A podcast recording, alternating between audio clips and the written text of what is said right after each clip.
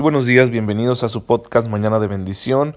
Espero en Dios que se encuentren todos muy bien. Ya es viernes, gracias a Dios. Pues los que hoy terminan su jornada laboral, dichosos ellos, Dios los acompañe, los bendiga. Descansen, aprovechen el descanso del fin de semana para organizar detalles de nuestra vida doméstica, para aprovechar la presencia de la familia, para eh, cultivar la sana diversión y por supuesto para ir al encuentro de Jesús en la Eucaristía Dominical. Los que trabajan todavía mañana no se preocupen, Dios dará el descanso justo para que también ustedes tengan este encuentro. Bien, pues eh, hay que pedirle al Señor que en todo momento nos acompañe con su gracia porque en esta vida vamos a enfrentar dificultades, contrariedades, obstáculos, pruebas, tentaciones, dudas, y no podemos superar eso si no es con la gracia de Dios. Confiar. Confiar incluso en, el peor momento, confiar en el Señor.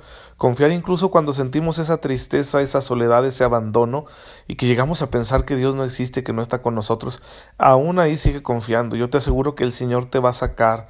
Es como un pozo en el que se cae uno por alguna razón, pero el Señor nos saca. Me ha pasado muchas veces, nunca me ha dejado el Señor ahí. Así que hay que tener esa confianza.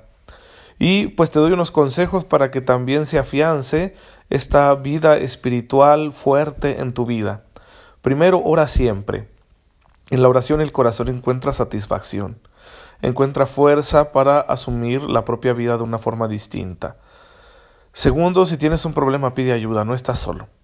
Rodéate de buenos amigos que te lleven hacia Dios, que te traigan cosas buenas eh, y eso te va a bendecir muchísimo porque no solo vas a salir de tus problemas o de tus crisis con la ayuda de ellos, sino que creces, creces en el encuentro con los demás.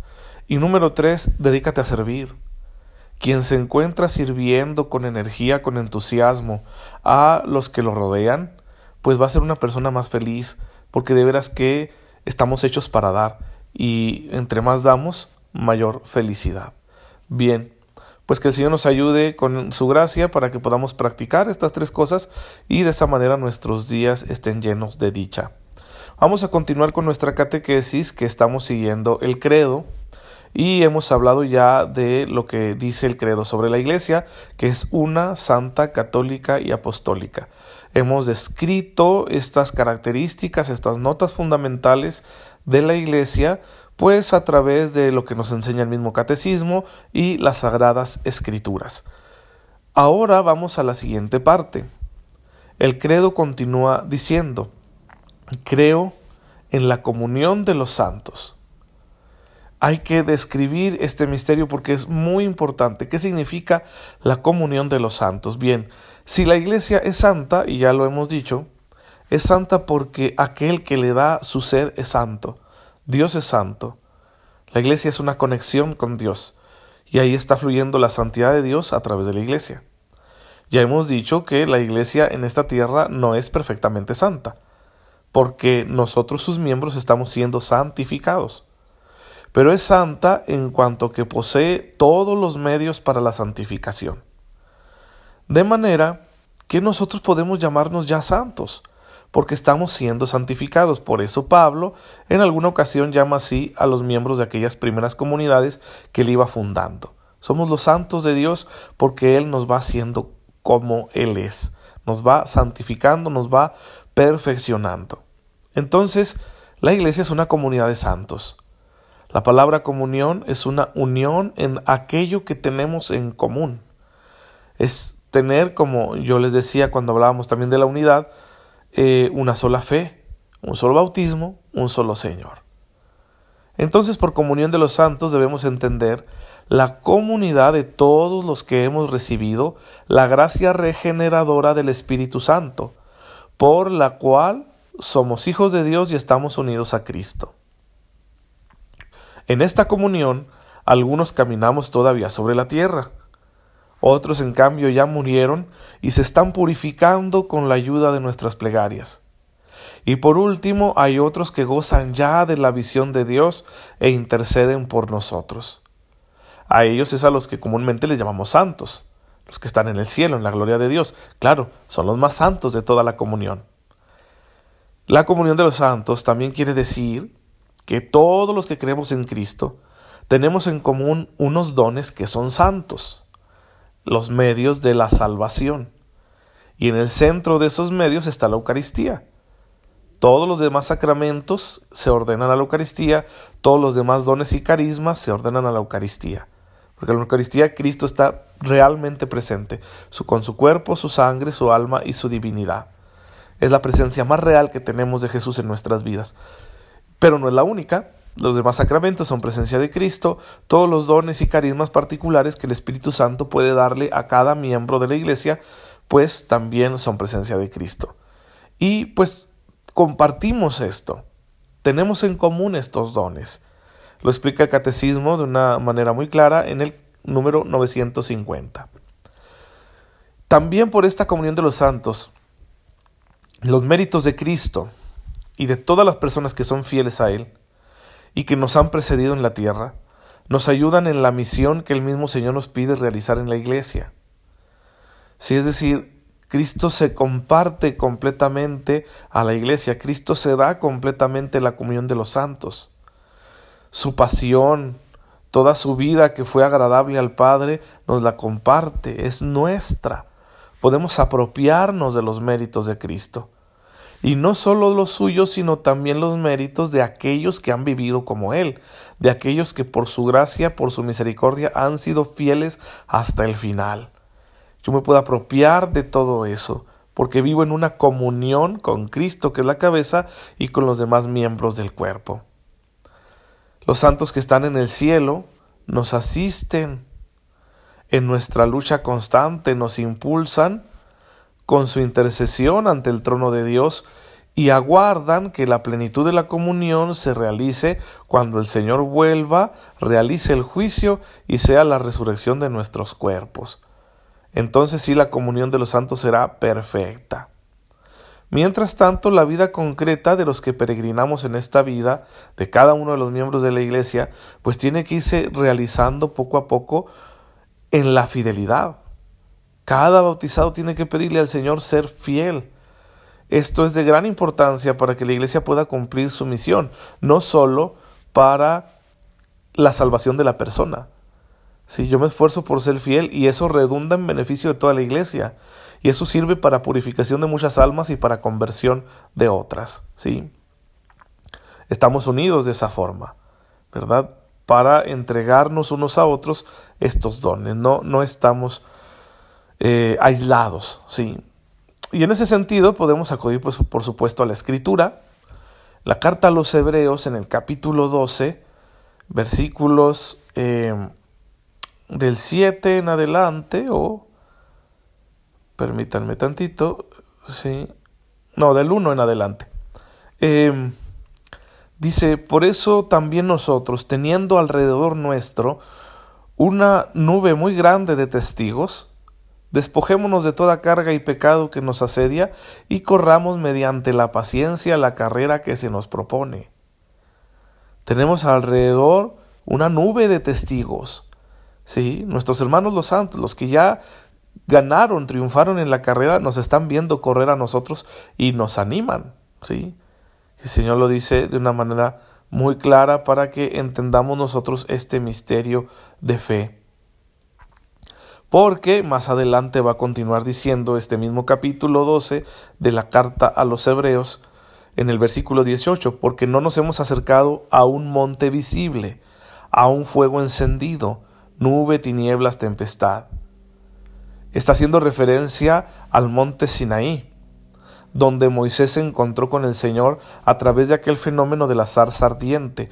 Nosotros, cristianos, ya no hemos tenido esa experiencia, sino una diferente.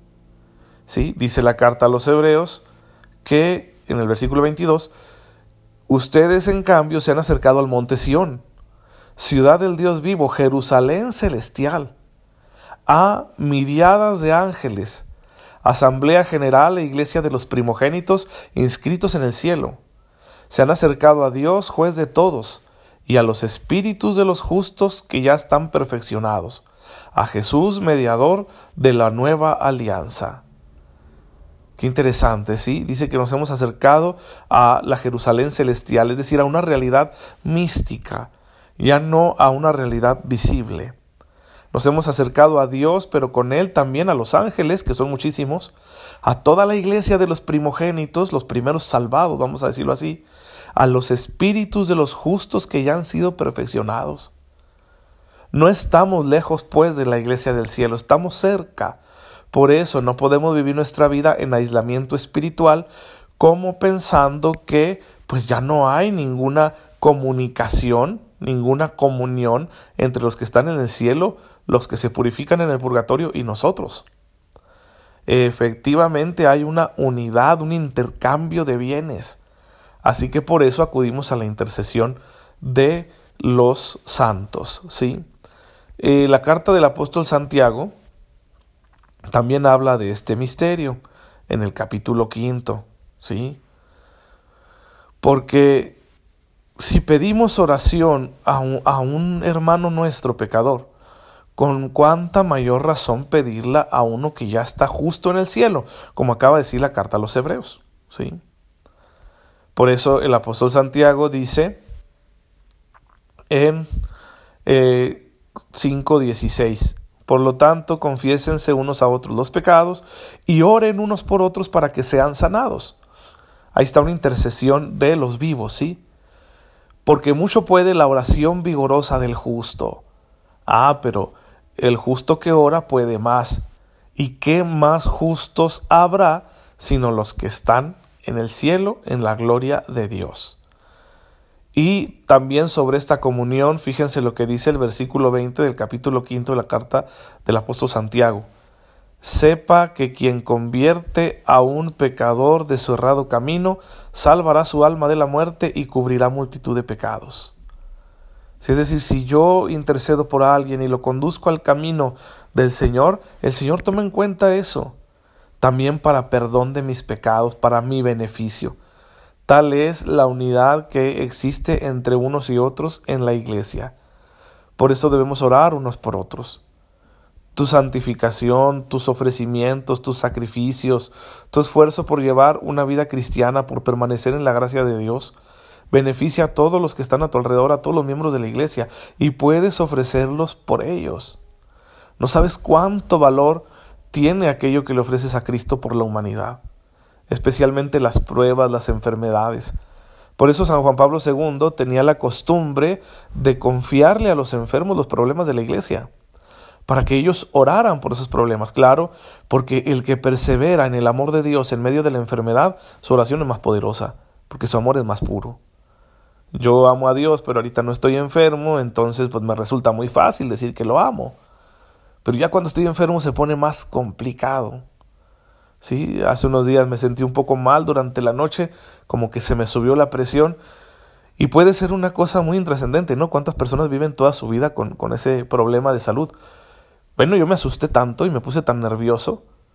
Entonces, eso habla un poco de mi fe, ¿verdad? Pero eh, lo que quiero decir es, sí, ahí se puso difícil. Empecé a pensar, ay Dios mío, no, no me abandones, no permitas que me vaya a poner mal ahorita en la noche. Eh, hay gente que asume estas crisis con tanta valentía y se las ofrece a Dios. Sí, gente que vive enfermedades que no tienen cura, enfermedades muy dolorosas y se las ofrece a Dios, no por sí mismo, sino por los demás. Por los demás. Yo tuve la experiencia de una, una mujer muy buena que me ayudó mucho cuando yo estaba en el seminario y pues se enfermó, enfermó de cáncer. Y recuerdo cuando fui a visitarla a su casa, estaba postrada en su cama, muy malita, ya no era la misma, ¿no? Pues esta enfermedad hace estragos. Y me decía, lo estoy ofreciendo por ti. Híjole, aquello me partía el corazón. Y, siempre he pensado, no debo desaprovechar eso que, que ella ofreció por mí. Debo entregarme al Señor porque ella entregó su enfermedad por mí, por mi sacerdocio, por mi santificación.